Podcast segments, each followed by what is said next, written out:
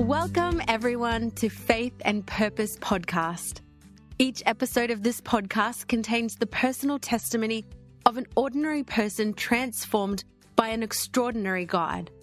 My name is Kaylin, and I'm here to introduce this podcast for my friend Jesse Duke.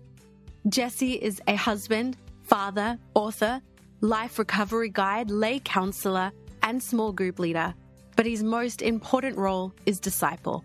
As a disciple of Jesus, Jesse created this podcast to help other believers tell their faith stories. We'll be hearing the personal testimonies of all sorts of people who have one thing in common Jesus has transformed their lives. Jesus used parables because he created us to learn best through story. And as we listen to how God has worked in others' lives, we find encouragement and inspiration for our own faith walk. Whether you are already a believer or just a curious seeker, we believe that as you listen to these stories, you will be encouraged on your own faith journey.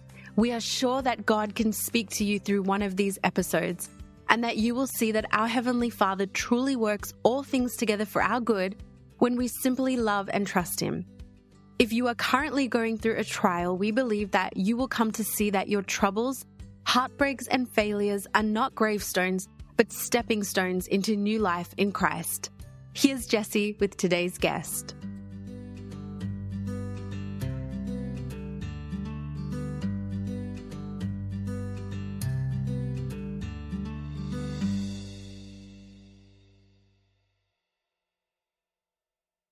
Welcome to Faith and Purpose Podcast.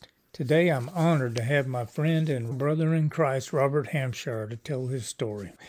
Robert is the worship and discipleship pastor at Cheraw First Baptist Church in Cheraw, South Carolina. He's an awesome worship leader and a great communicator. Welcome, Robert. Thank you for being here to tell your story.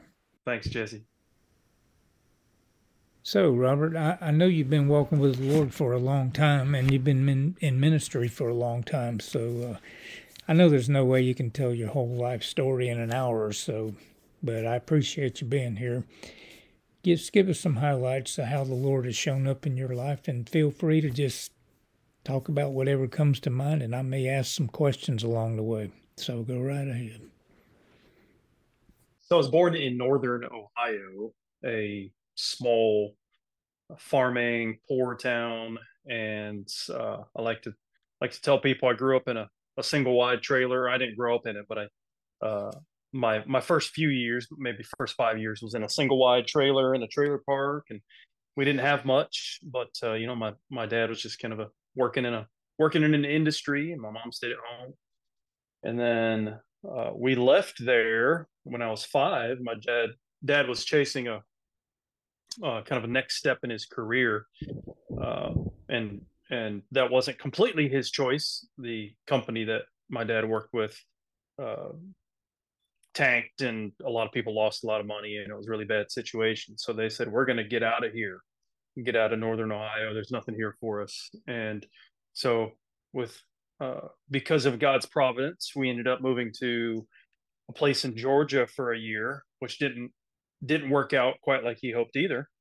And then we moved to the upstate of South Carolina.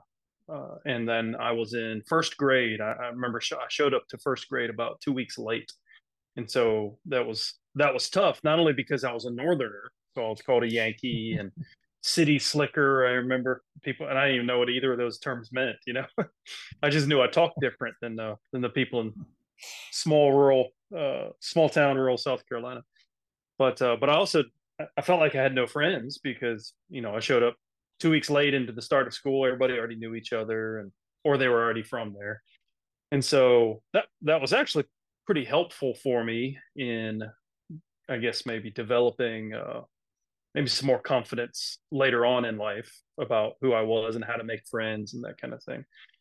But uh, so I stayed in South Carolina, upstate. Was a town called Chesnee, actually from first grade through uh, senior in high school. And so elementary, middle, high school. When I graduated high school, I went to North Greenville University and spent, uh, I, I crammed a four year degree into five years, which was, uh, you know, pretty impressive, I think. and then ended up uh, I stayed around Greenville for about another year, got married, met my wife in uh, around the area. She didn't go to the same school, but we, we had mutual friends. Actually, some of my mu- mutual friends ended up being her family, her her family members. So then we moved to Virginia, where I served as an intern at a church for a couple years, and that developed into something else, which developed into something else. And I became a, a family pastor and then a church plant pastor, planted a church. And that went as well as I could have imagined. And then God called us away from there. And so now we live back in South Carolina, a completely different part of the state. But uh, it was it was just where God moved us, and some things fell fell into my lap, and again, would call that God's providence. And I serve at a church now in Cheraw, South Carolina, as a uh, as one of the pastors on staff.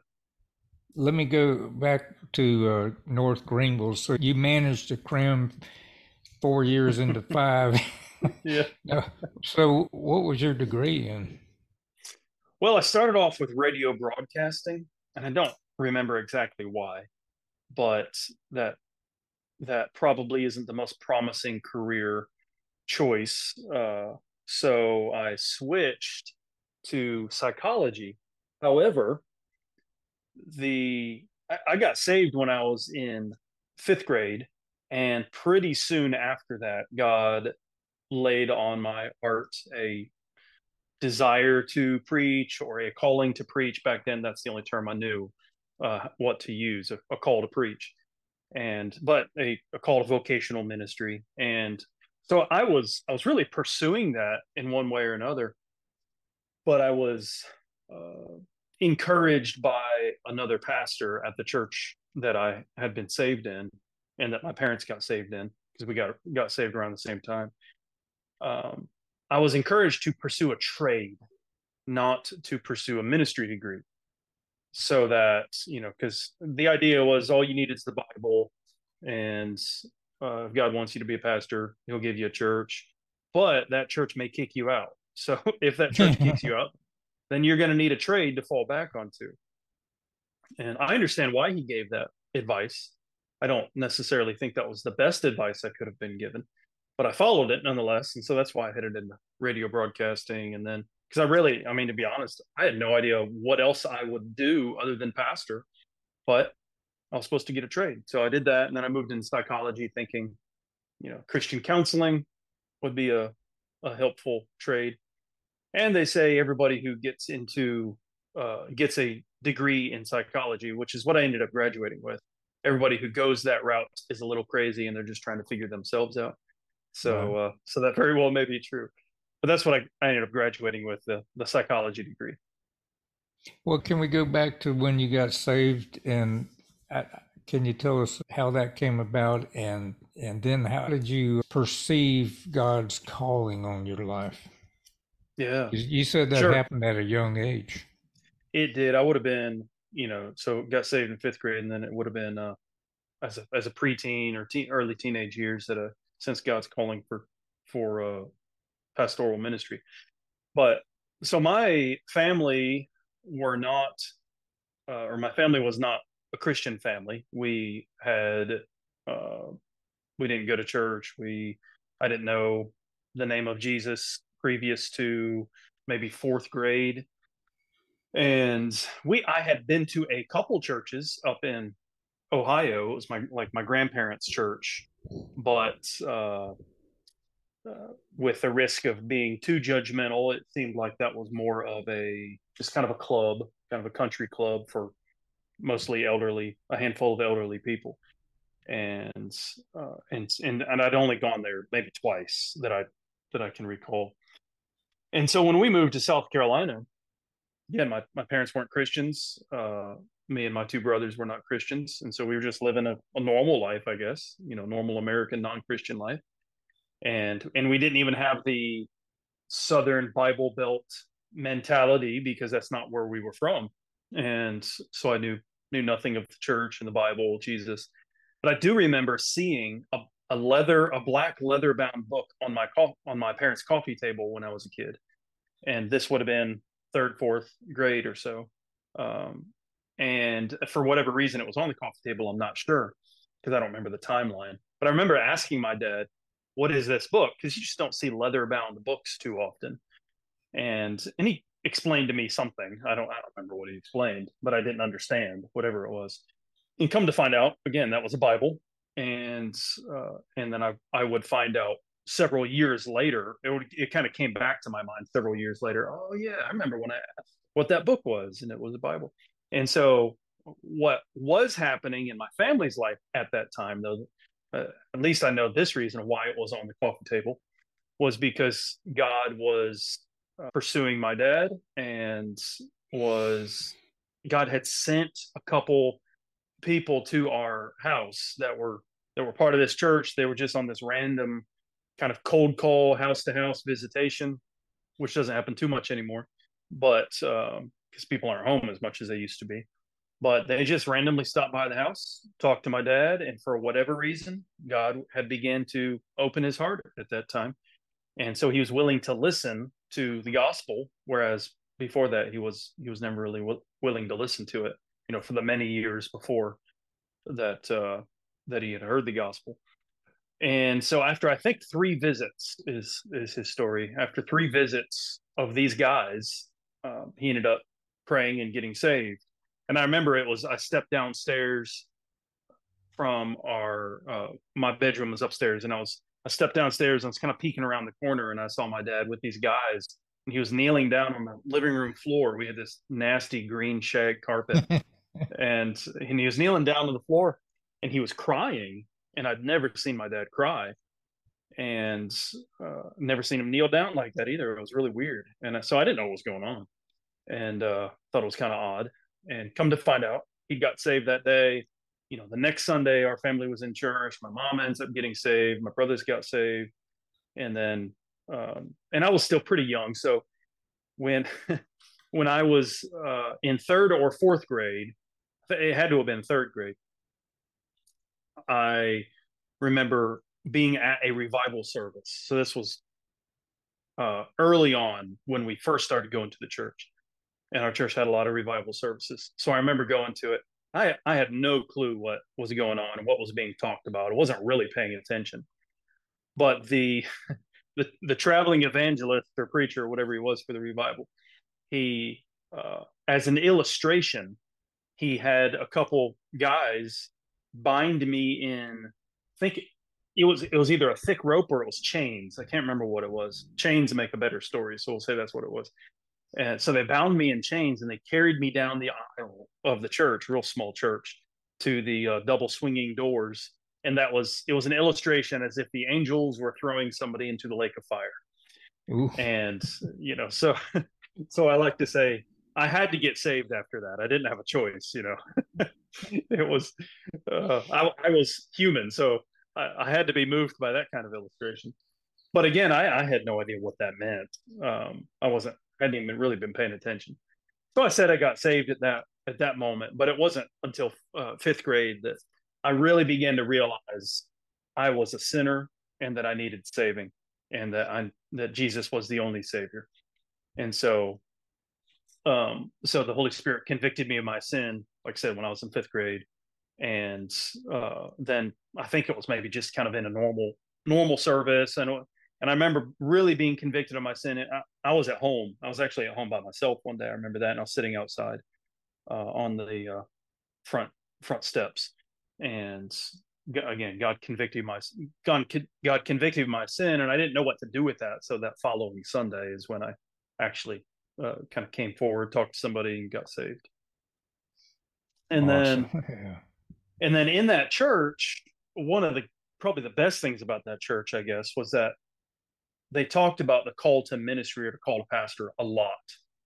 And, you know, most churches probably don't talk about it too much. And so the, the downside of that, I guess, was that there were several other men in the church that also said God had called them to be a pastor. And, you know, that may not have actually been the case. It was almost like that you, if you're a good Christian man, you're going to be called to be a pastor. You know, it's mm-hmm. like uh, that that was the next step.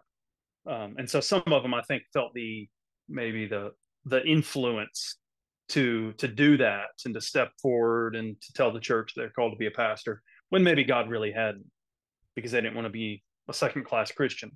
Well, nevertheless, God used that to uh, to convict me, and I remember I was I was listening. It was a period of time, short period of time, but I remember hearing sermons and I remember reading scripture, and it was I mean it was just this heavy burden on me that basically the Holy Spirit saying that's what you need to be doing, or that's what I'm calling you to do.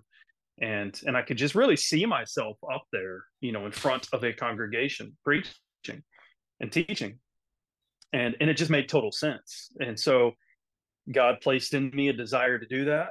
Uh, years later, I would read First Timothy three, where it says, "If anyone aspires to the office of a bishop or overseer, pastor, elder, then they desire a good thing or they aspire to a good thing. And so that's that's what god put in my heart that uh, when i was a teenager was that aspiration or that desire. And and then thing after thing after thing really confirmed that. And and i started preaching when i was in i guess high school maybe even middle school i can't remember um, you know might have been my first actual sermon which was horrible of course and i worked really hard on it but it only lasted about five minutes uh, yeah, may yeah. or may not have been uh, sacrilegious, you know, uh, whatever. But uh, but anyways, and then and then God confirmed that through the years and started doing some things more in high school, and uh, got some more stories about that. Even I, I preached on a street corner in that town for about and probably six years, most every Sunday for about six years. That may be uh, exaggeration, but well, tell us about that because this is an not many people were going to do that kind of thing. What was that like? Yeah, well, again, the the church I was part of, uh, if you're a man, if you're a Christian man, then the the next step, you know, if you if you're really spiritual, would be preaching, pastoring. Um, I guess they would just call it preaching back then. You know, be an evangelist, be a missionary, um, be a teacher in some capacity. So uh, one of the outlets of that was our church had a what they called a street street preaching ministry, and so there was a corner uh, in uh, at an intersection in that town of Chesnee that we would go to every Sunday afternoon at three or four o'clock, and there would sometimes be fifty of us, maybe more, and all the men wore suits in that church, and all the women wore dresses. So I'm sure it was quite a sight to see. And uh, and back then, um, the street preaching was probably a little bit more uh, common in the late 1990s, the late 20th century, and you know it wasn't as common as maybe as it had been, but at that time it was still you still saw it. And so that's what our church was doing. And we thought, the pastor thought maybe that was the best approach to reach people. And uh, so sometimes there might be 10, 20 preachers and then their families and their kids, and we'd have signs and we'd have banners and we'd have PVC pipe uh, structured signs printed. I mean, things like repent or perish, turn or burn, you know, those those kind of stereotypical things. That was our church. And uh, so we that's what we did. And so because I was called to preach, that's what I started doing too. And so all through high school and then into college a little bit, uh, Sunday afternoon, that's where I was on that street corner. And uh, we ended up moving from from one street corner to another street corner, same intersection, but I think we got kicked off that sidewalk, so we we moved to another street corner, and then for whatever reason, that stopped working out. Maybe we got kicked off that property. So we moved across the street to a vacant lot to that street corner. So we just kind of moved around the whole street corner. But what was interesting is that that intersection, what or that town, that road, there was a lot of cruising, they called it. So I mean, there would be hundreds of cars, maybe thousands of cars on a Sunday afternoon that would pass through and they would they would drive down, make this loop down at the elementary school, drive back to the high school, make a loop, and and all day Sunday, that's what they were doing. And uh, so you could say we had an audience, I guess, to some extent, but but I was, you know, I was in high school now, and I was at the public high school, and so people would see me out there, and uh, and then I started playing football for the high school, which, just be honest, was really one of the things that God used to, I would say, change my life and make me even help me become who I am today. Was high school football, as maybe silly as that might sound, um, but and so I would see my foot my football friends, and they were cruising down the street, and you know they they didn't know what to make of it, and I didn't know what to make of it, but that's what we were supposed to do. And um, it it was interesting because I, I I don't know how much fruit spiritual fruit came from that ministry, the street preaching. But again, I was just trying to be faithful to do what I was supposed to do, and I know a lot of other people were too. And we are just hoping, you know, God's word wouldn't return void. And uh, mm-hmm. and I think probably there there were some people that were touched. We just didn't hear about it. It took root in you anyway. It sure did. Yeah. Yeah. Yeah. Absolutely. Well, tell me about this high school football had a big influence on you. How, what was that? How did that come about? Yeah. So there, there was really, say, several aspects of it, and I probably should um, should spend some more time thinking. It's it's a statement I've made before, but I haven't really spent a whole lot of time writing down my thoughts about that. But um, so I probably should. But one aspect was I found some friends, and previous to high school, uh, because my family wasn't really well connected with any other families in the town, except for a couple families in the church, which didn't have any teenagers, didn't really have too many friends. Uh, and I didn't really know how to be a friend, just to be honest, especially the guys. Just didn't. Uh, uh, my dad and I didn't have the best of relationships, and so I really didn't have any good friend friendships with other guys, and that would come later. But football gave me that, so that was good. Football gave me the you know the community, the camaraderie of a team, um, and the team sport aspect of it. You know, we're working on a on a a project together. You know, trying to win a football game. So all that was really beneficial to me, uh, and and I think you would probably get it in other sports as well. Few sports are as aggressive and uh, and emotional as football because of because of the impact you know that it's an impact sport and um and so you you really have to you really have to push yourself again other i'm sure other sports have a similar similar aspect to it but but in football you know because of just the violence of it i would imagine it's more like military than any other sport just because of the violence um, which for me was was a really good thing because I I just never been pushed like that, never had to exert that much energy, never had to hit somebody, and so all that was was really good for me, and just kind of developed some healthy aggression. Maybe that doesn't maybe it doesn't develop healthy in everybody, but it but it was good for me. And so I developed some aggression, learned how to use kind of control my emotions, even control my anger. And because because anger is a is a helpful emotion unless it's not controlled if it's left unbridled and and sports helped me develop that kind of uh, control or, or learning how to channel that and but then also the physical aspect of getting in shape so previous to my the summer before my ninth grade year i was the same height i am right now uh, hit my growth spurt growth spurt early. Um, so around seventh and eighth grade, I was six one, about two thirty. So I was a big kid, but I had I had pretty much no muscle. It was that was just all fat because I never really did anything. I mean, I just you know stayed at home played video video games. Well, we didn't, not video games, called computer games then because we didn't have a didn't have a video game system. Just really didn't do much. I was an artist, I guess. That's about all I did. And so I started playing football and started working out, started running, started doing push-ups, nothing I'd ever done before. And so it it uh, I I developed or discovered an athleticism that I didn't know I had. So that really gave me a hobby. It gave me something to do. Um, it gave me some some strength that I didn't have, which built some confidence in me.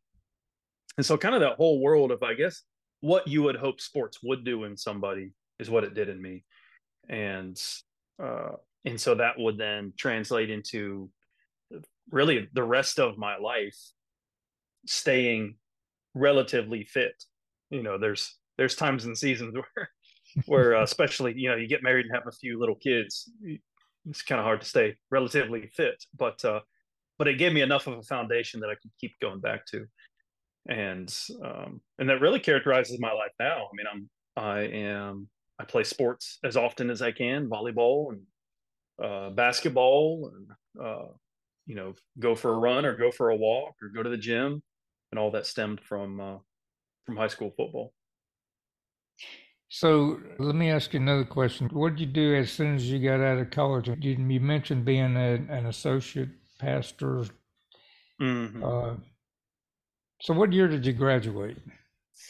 Well, I graduated high school in 2002 and then Okay. went to college that fall. And and while I was in college, this was, you know, I say maybe I shouldn't have headed into radio broadcasting. But what that did for me, again, God God at work making the uh, best of a uh maybe not wise decision. I don't know if it was wise or not, but you know, looking back, who knows? Hindsight is 2020. But what God did was he used that radio broadcasting to put me in touch with some people, gave me some really good connections with some people. I developed a uh, I got to use some broadcasting equipment, which was was would end up being helpful later on. You know, audio editing and video editing, um, which I've done quite a bit of, and then kind of learning how to use some technology. You know, uh, that and that got me interested in music as well, which I hadn't really been, especially Christian music. M- my understanding of Christian music was was very limited because of that suits on men, dresses on women, street preaching church that I was part of. Uh, you know, music was a uh, if it wasn't a piano and organ, it, it wasn't Christian basically. And and even then the the selection of what is that what passes for Christian was still pretty small. And and so radio broadcasting got me introduced into Christian music, which turns out was very useful for me. And then it also allowed me to see I, I got to experience some things and to see parts of the world that I I probably would have never been to because through radio broadcasting I started getting in and because of football in high school those kind of came together and I started broadcasting football games on our school radio. Uh, did some basketball games too but mostly football games. And so because of that because our college to you know uh, drove to Florida to play games or Virginia or West Virginia or Kentucky, Tennessee, Pennsylvania. So I ended up traveling all those places, saw a lot more of the world that I'd never seen before. Uh, through that, ended up going to flew to California and flew to Nashville, and so that that turned out to be, like I said, a really good experience that uh, that I wasn't wasn't expecting. But then I gra- then I graduated with a psychology degree, but during those college years, because I began to be introduced into Christian music, I also was introduced to guitar and started playing guitar, which was not good for the first several years. It was very bad, actually. I had uh, I had zero natural music ability. I I have told people, and that is very true. Uh, you know, no rhythm, no timing. I didn't I didn't understand what music was about, why music was what it was. I knew nothing about it. All I could do was sing loudly. Uh, not always good. It was just loud. And so, but God, God used that to that. That was really the first time that I was kind of on staff of a church. It was a small church in in my hometown when I was in college. That uh, just friend of a friend got got me introduced to, and so I started leading music at a church, and that ended up getting me connected with another church because of, of somebody uh, somebody I was in a band with got connected to a church in Simpsonville, South Carolina, outside of Greenville, where I was the the worship leader. A little bit, kind of, it was a step forward in a sense as far as the career of uh, pastoral ministry. But I was leading worship there, and then that got me connected to some people. And, anyways, it was you know kind of long road from there of multiple different positions in different churches that uh, God arranged my life to go into. So I've seen you play your guitar and sing and lead worship. And it seems like uh, you're anointed for that. I don't know. You say you don't didn't have natural talent. You must have supernatural talent. So, what is that like for you, playing music? Yeah. So, um, what I would what I would describe that as now, and I, I didn't know the words really at the time, was I would I would describe music for me as a spiritual gift, meaning it was a gift given to me after my salvation that uh, that I needed it for a season, that there was a ministry that needed to be led, and and I happened to be available, and so God gave me the gift of music, mm. and then uh, and had been developing in me gifts of leadership, and so I had that aspect already going, but God gave me the gift of music, and and it and I I, w- I say that also that it was a, a gift from God because when I was first put into a position of leading music, again, simply because I could sing loudly, that was the only reason. And I was told that later on. Uh, well, you could, you know, because it was a small church, and they they said, well, if you're going to be here, you might as well be up front because we're going to hear you anyways. and uh, and so I, I started to sing, and then somebody said, "Oh, you play guitar?" I was like, "Well, I own a guitar, but wouldn't say I really play. So I started to get into it, but realized I was so far, uh, all this was so far above my head, and I was, I, I had no clue what I was doing. And so I tried to get into it, and I tried to, tried to learn some things, but it really wasn't clicking very well for me. Um, but I remember I was driving down the road or riding down the road. I wasn't driving; I was with somebody, and God just gave me an understanding about music that I didn't have. And he, uh, I like to say, he didn't give me all understandings about music. He just gave me enough. And so I remember I couldn't wait till I got back home to my guitar to try out what just came to me. And, um, and it, things just started to click. It made sense.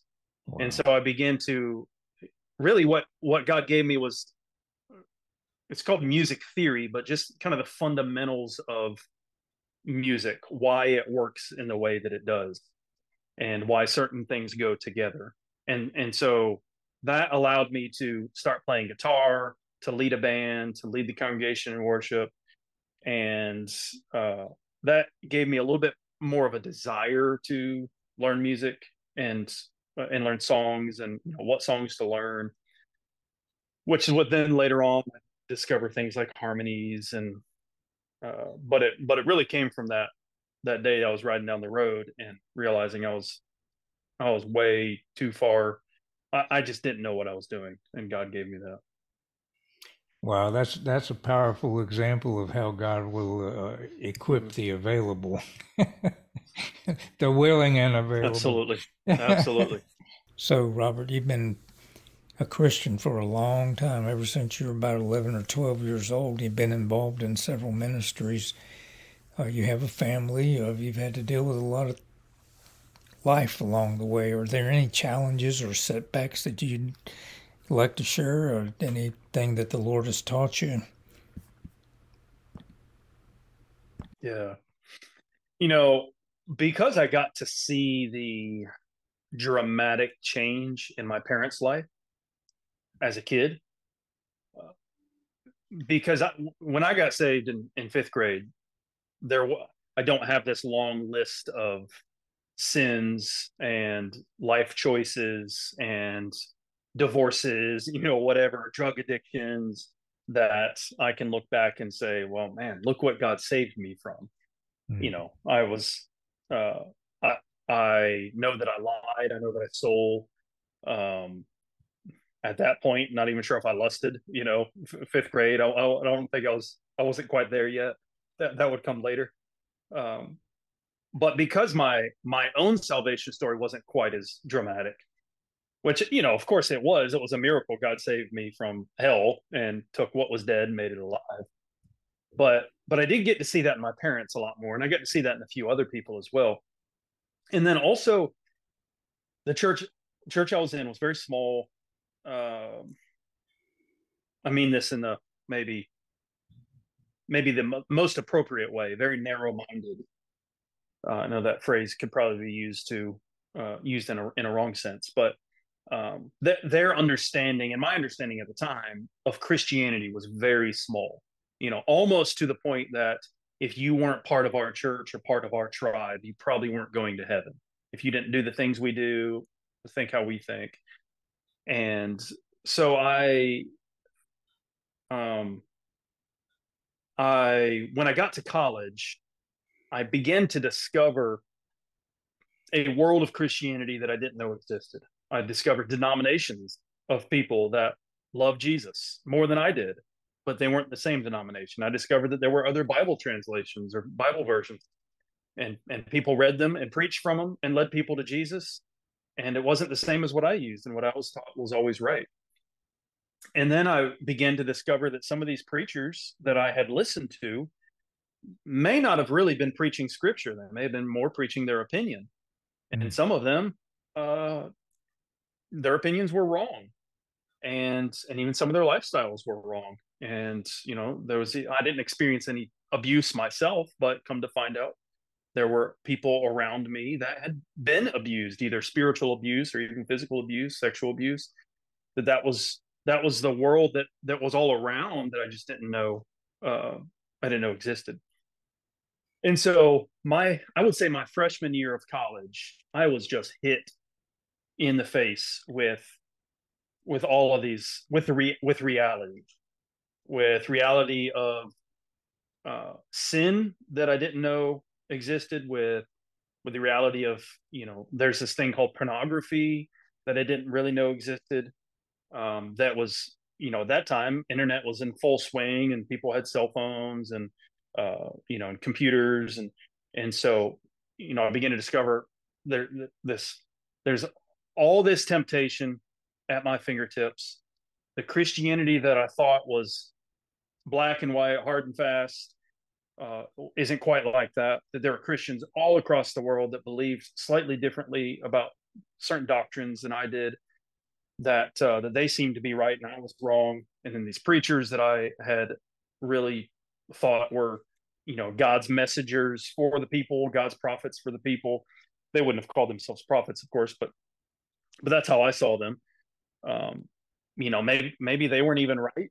Uh, maybe some of them weren't even Christians. Uh, you know, it's just so I, I, was really blindsided by that. wasn't prepared for that, and uh, and then I began to um, build relationships with uh, other people that some that love Jesus, some that didn't love Jesus, and you know, start to have girlfriends, and and so like I said, my freshman year was was a uh, I just got blindsided with a lot of things. Um, and then I also began to realize my relationship with my dad wasn't very good. I didn't really know that before. He was the only dad I ever had. You know, I thought it was normal. So I began to really realize that.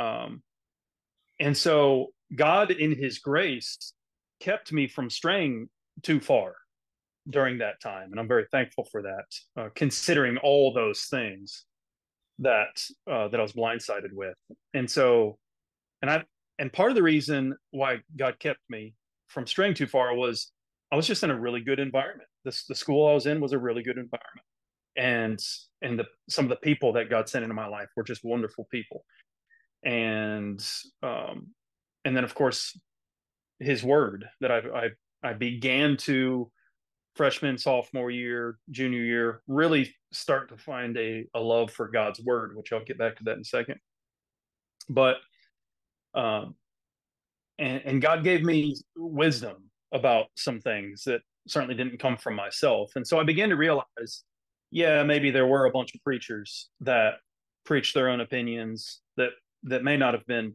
doing the right thing, living the right way. Maybe even some of them were or racist or or abusive or whatever. But you know, God works in spite of all of us. That it wasn't just them. And and the the preacher that preached when I got saved he was he's a fallen broken person just like i was or just like i am and he's just as much of a hypocrite as i would be later on in life too you know so so that was helpful that I came to that realization, or God gave me that realization that God works in spite of all of us, anyways. Um, I also began to realize very quickly that my relationship with my dad maybe wasn't ideal, but you know he had a lot of brokenness in his own childhood, and and his dad was pretty distant. His mom was not the best mom, and so you know his I I was hoping for this picture perfect relationship that that he wasn't equipped to have himself. And so that was helpful you know i realized that. And um, so that so god really met a lot of those things i was blindsided with. God was right there with a person or with a with a scripture or with an understanding and some wisdom that filled in the gaps. And that was that was very helpful. And um,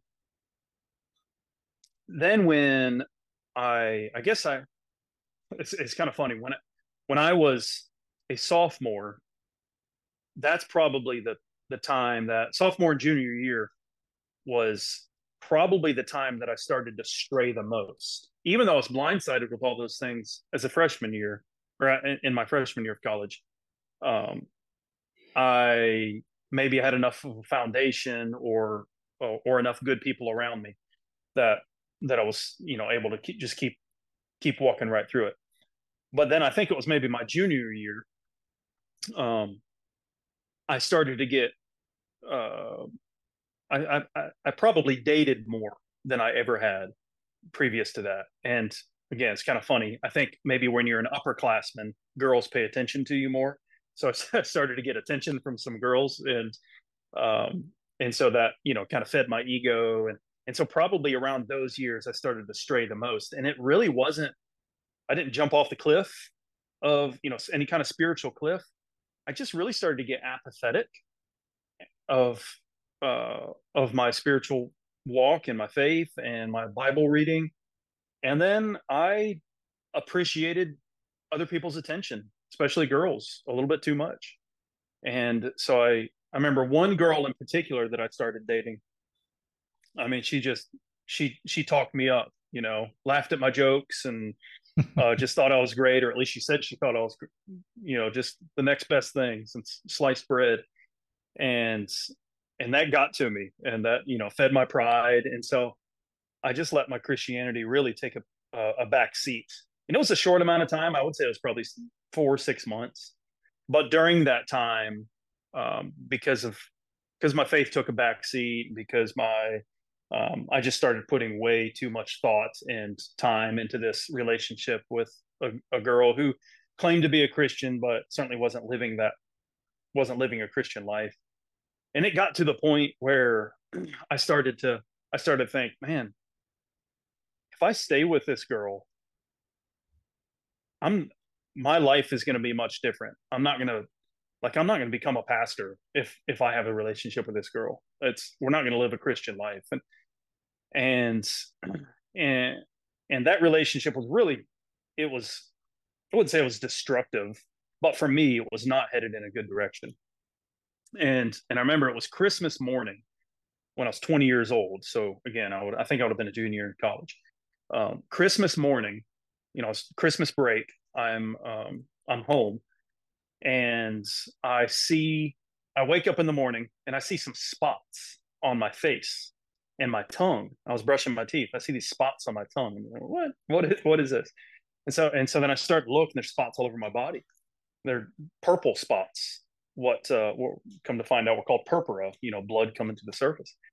And and so I went and showed my dad, and uh, he he got a little paranoid, of course. And so we went to the emergency room. Man, I sat in the emergency room for hours. Christmas morning. And then I ended up being taken to the hospital. They're running all these tests and no idea what's going on. You know, they see that there's there's an issue, and so they they come up with this word idiopathic, which means we don't know what's going on, but it's an issue. And so um, so they diagnosed it eventually as ITP, idiopathic thrombocytopenic purpura, which means we don't know why, but you have a you have some kind of blood issue. And so I, I think I was maybe after about day five of being in the hospital, all these tests, nobody has a clue. Um, and they put me on antibiotics or maybe it was antibiotics, but put me on uh, steroids. I remember. And but during that time, I would say I felt God's love. I, I felt His I felt His love more than ever in my life because I recognized what was happening was uh, God chastising me. He was He was disciplining me um, for the for the life that I was living and the direction I was headed on. And so, you know, like I said, I, I really saw that as God's like God loved me so much that he was willing to step in and stop me and give me an opportunity to repent. And uh, so I did. And um, and there was some real other realizations I came to at that time that was really helpful. One of those in particular, which is kind of funny, was somebody had given me a New Living Translation of the Bible. And uh, and again, the church I grew up in had a very narrow mind about things, and we were only allowed to use the King James Bible, uh, right. and that was the that that was the only one that you know if it was good enough for John the Baptist, it was good enough for for us, and you know that kind of thing. And uh, and so I was, but but I had a New Living Translation, and because of what God was doing in my heart at that time, I mean, and I had nothing else to do because I was in a hospital room by myself uh, I had visitors, um, you know, here and there, and we spent Christmas morning in the hospital. So we did gift exchange in the hospital, um, and then my birthday was was four days. It's four days after Christmas, and uh, so I spent my birthday in there as well. And um, but I started reading the Bible, and it was just this little tiny New Living Translation of the Bible. I started reading it for the first time in my life. I enjoyed reading the Bible and I, I found myself not wanting to put it down. And I was mm-hmm. reading the Old Testament too. So I was just reading these stories and I was like, man, I've just never seen the Bible like this. I've never read it like this. And again, it was also because what God was doing in my life. But, but, I mean, I know it sounds horrible, but I, I just didn't re- enjoy reading the King James. You know, the, the the the style that it was written in and the language that's being used. I understood it, for the most part, but I just didn't enjoy it. And so I found myself enjoying reading the Bible. And that was really a pivotal time for me because I, I realized that that God is for me, that He's a personal God, and that He gave me His word not as a list of rules to keep me from living my life, but as uh, as instructions and really as a love letter to me to lead me to life, not not to keep me from living life, but really to live life. And and I never really realized it like that before. And uh, and that was really helpful. And also at the time, the pastor of the church I grew up in came to visit me, and and he was very judgmental, um, and and was saying something about God's doing this because of sin in your life. And although he was right, it the way he presented it um, really caused me kind of to, to turn to turn off a little bit from from that style of Christianity. Meanwhile, this pastor of another church that I was I was already at, um, it was actually a Wesleyan church, a church that I was leading worship in, the first church I led worship in. He came to visit me, and he gave me this other side of God, and he was talking about God's love, and he was talking about God's grace, and God's healing. And so, you know, it's, it's almost like uh, I had had a choice of of which meal to eat, which tree to eat from, you know, uh, and tree of life or tree of knowledge of good and evil. It's not quite like that, but it, but it seemed like that at the time. And I'm like, man, I'm I'm going that direction. I'm going I'm going with life and grace and love and forgiveness, and um, and that that was really cool. That I was able to to see and it's funny too because it was almost like darkness and light you know because the preacher that came was wearing a black suit but the preacher that the the other preacher that came um, was wearing like a white polo or something or a light colored polo so it was you know you know you could write a story about it write a poem about it but um but like i said god really used that that moment in my life to to bring me back on track and uh, that was really helpful, and I learned a lot of things. A lot of things changed really in that short season of my life, and uh, and I'm very thankful for that.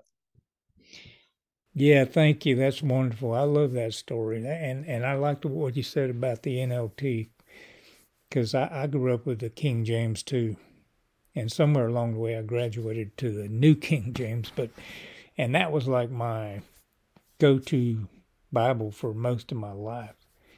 And when the NLT came out in the '90s, it was you know kind of kind of weird, you know, getting used to it. I didn't really didn't use it very much until the past few years.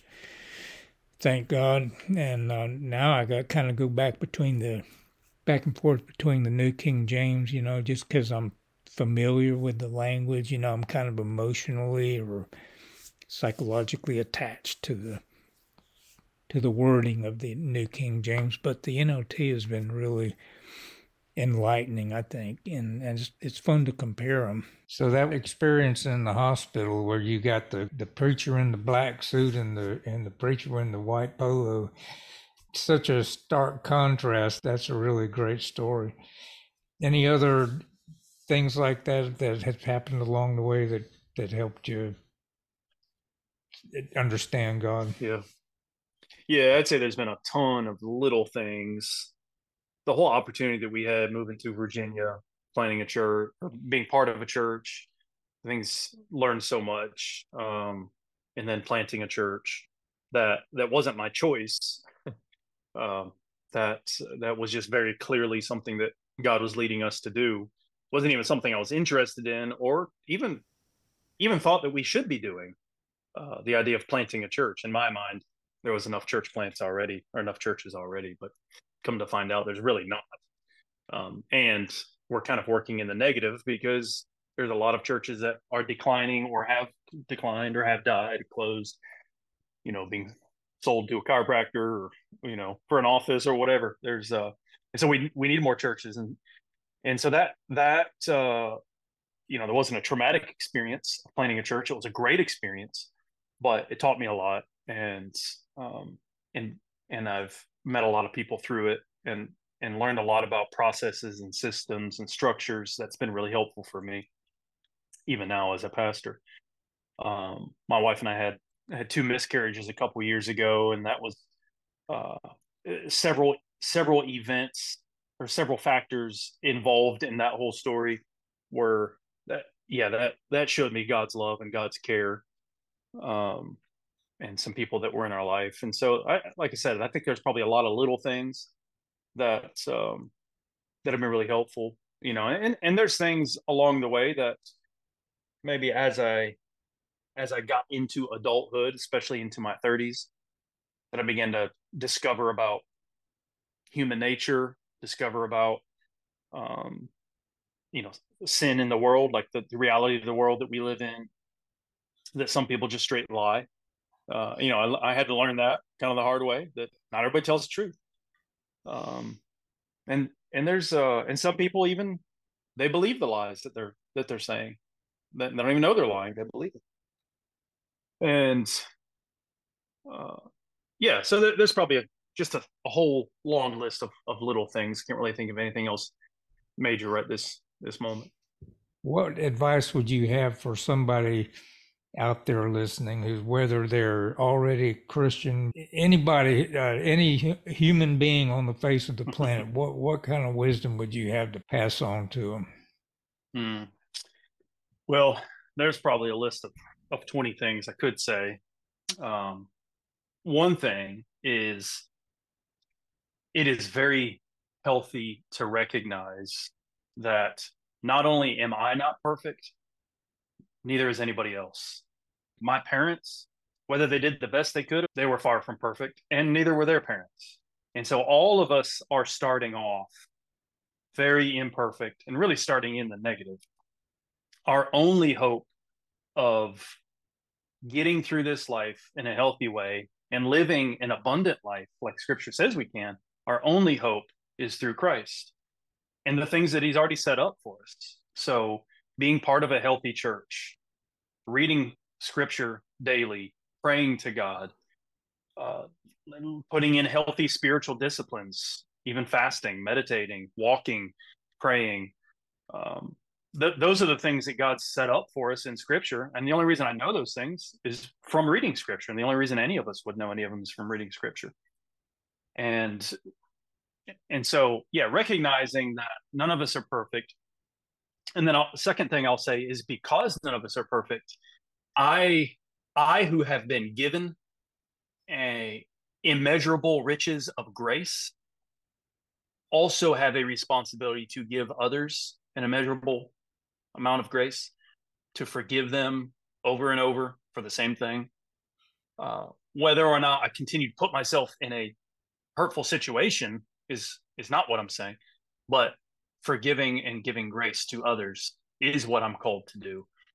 And it's it's amazing to me how easy it is for me and all of us to give ourselves grace for something that we are very critical to others about.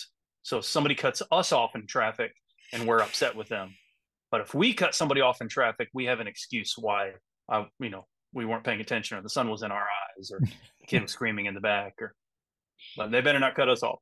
And so yeah, be give grace freely and quickly and easily.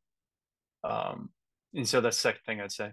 Third thing I would say, I guess I've kind of already mentioned, is God has given us his word for a reason, and he has a life that he wants us to live. It's not going to be a life that's free of trouble. It's not going to be always healthy and wealthy and prosperous and perfect. It's going to be far from that. In fact, depending on where we are and the environment that we're in, it may be a very difficult life, maybe a traumatic life. We may have to deal with persecution, like some brothers and sisters in that I know in uh, Pakistan. That I mean, they have to every day of their life they have to deal with persecution. So it, it may be a difficult life, but it can still be an abundant life spiritually, uh, according to Ephesians one. You know, every spiritual blessing in Christ Jesus. But we can only find that through a growing, healthy relationship with Christ, which only comes through spending time in His Word. It does not come through following my religious traditions or my own thoughts or feelings, uh, especially not my feelings. My feelings will lie to me every day. I'll, I might feel depressed and simply uh, come to find out it's cold outside, or I'm hungry, or I didn't sleep well enough, or feelings are the are the biggest liars. So maybe that's the next next piece of advice I'd give is don't follow your feelings, follow truth, and your feelings will follow eventually, but follow truth.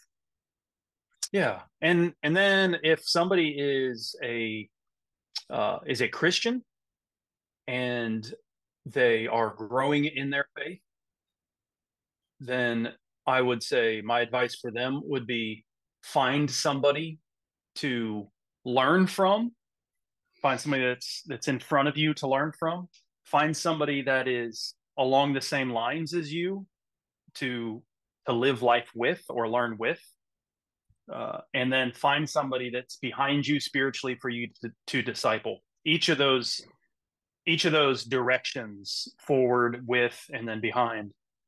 Uh, having those in our life people in our life that that fit each of those categories will help us grow uh, you know off the charts especially having somebody behind me that i'm mentoring or that i'm teaching or that i'm um, leading in a small group or i'm meeting for coffee. Just having that person looking up to me as an example is going to be very helpful. Mm. and then if somebody's interested in um, in being a leader there's uh, that's something i've probably spent most of my ministry learning about and then even training others and I'd love to talk to somebody about about how they can develop as a leader. Um, and that's kind of one of my dreams in life is to be in a position where I, am doing that a lot more than I am right now, just developing either developing other leaders or helping churches develop leaders in their church. Uh, and so find opportunities to lead, be faithful with what you have, where you are, with the people you you're with, and then just allow God to bless you with more. Allow God to give you an increase uh, from there if that's his will. Um, and if somebody's interested in planning a church, man, we need them. So talk talk to somebody about doing it. All right, man, that was great. I'm sure we all needed to hear that.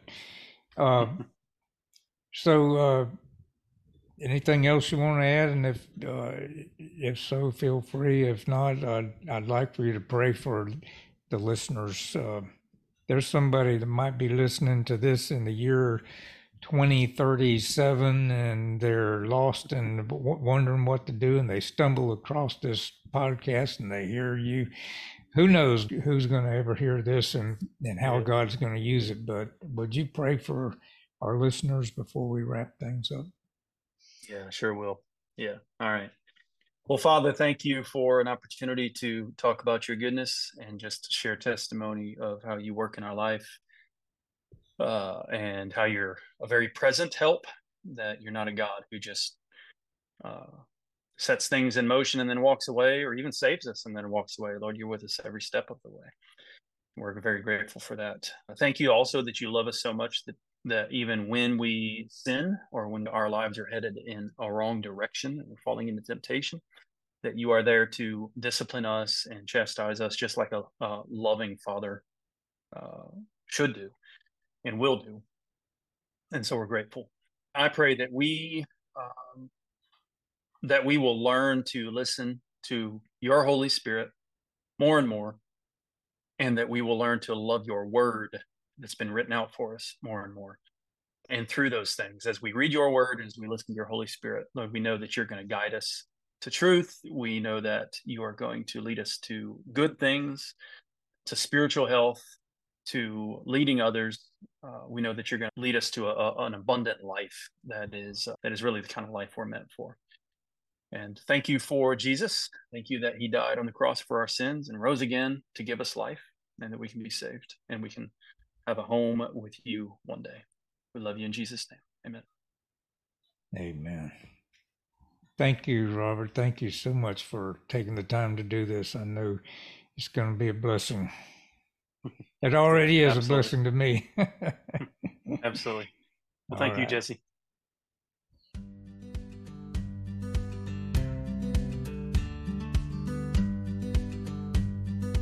We hope you've been blessed by today's story. In case you haven't noticed, there are no advertisements on this podcast, and we hope to keep it that way. So if you've heard something that you think could help someone you know, please share it using the link in the show notes. Also, if you will give Faith and Purpose a positive review on your podcast platform, you could help more people find it. You will probably never know how that small effort can make a big difference in someone's life, but our Heavenly Father knows. Speaking of sharing, if you know a Jesus follower with a story to tell, please send them a link to Faith and Purpose podcast. It may encourage them to tell their story. That person may even be you. Our only criteria is that Jesus be glorified. Most Christians don't share their faith because they mistakenly think their story is not interesting enough, or that it's self centered to talk about themselves, or that they are not competent to explain the gospel correctly.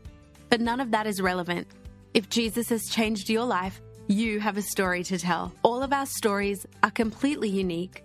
No one has a story like yours, and you may be the only one who can reach someone else through telling your experience. So don't be intimidated. A story is just that a true account of your own experience, and no one can disagree with your experience. When we tell what Jesus has done in our lives, we are being obedient to his command to go into all the world and preach the gospel to every creature. It's not about theology, and it's not about how interesting or special you are. It's all about Jesus. So when you're ready to tell how Jesus has impacted your life, you can let Jesse know at his ministry website, jesseduke.net. There you can download guidelines that will make it easy to prepare to tell your story. Thank you for listening today, and shalom.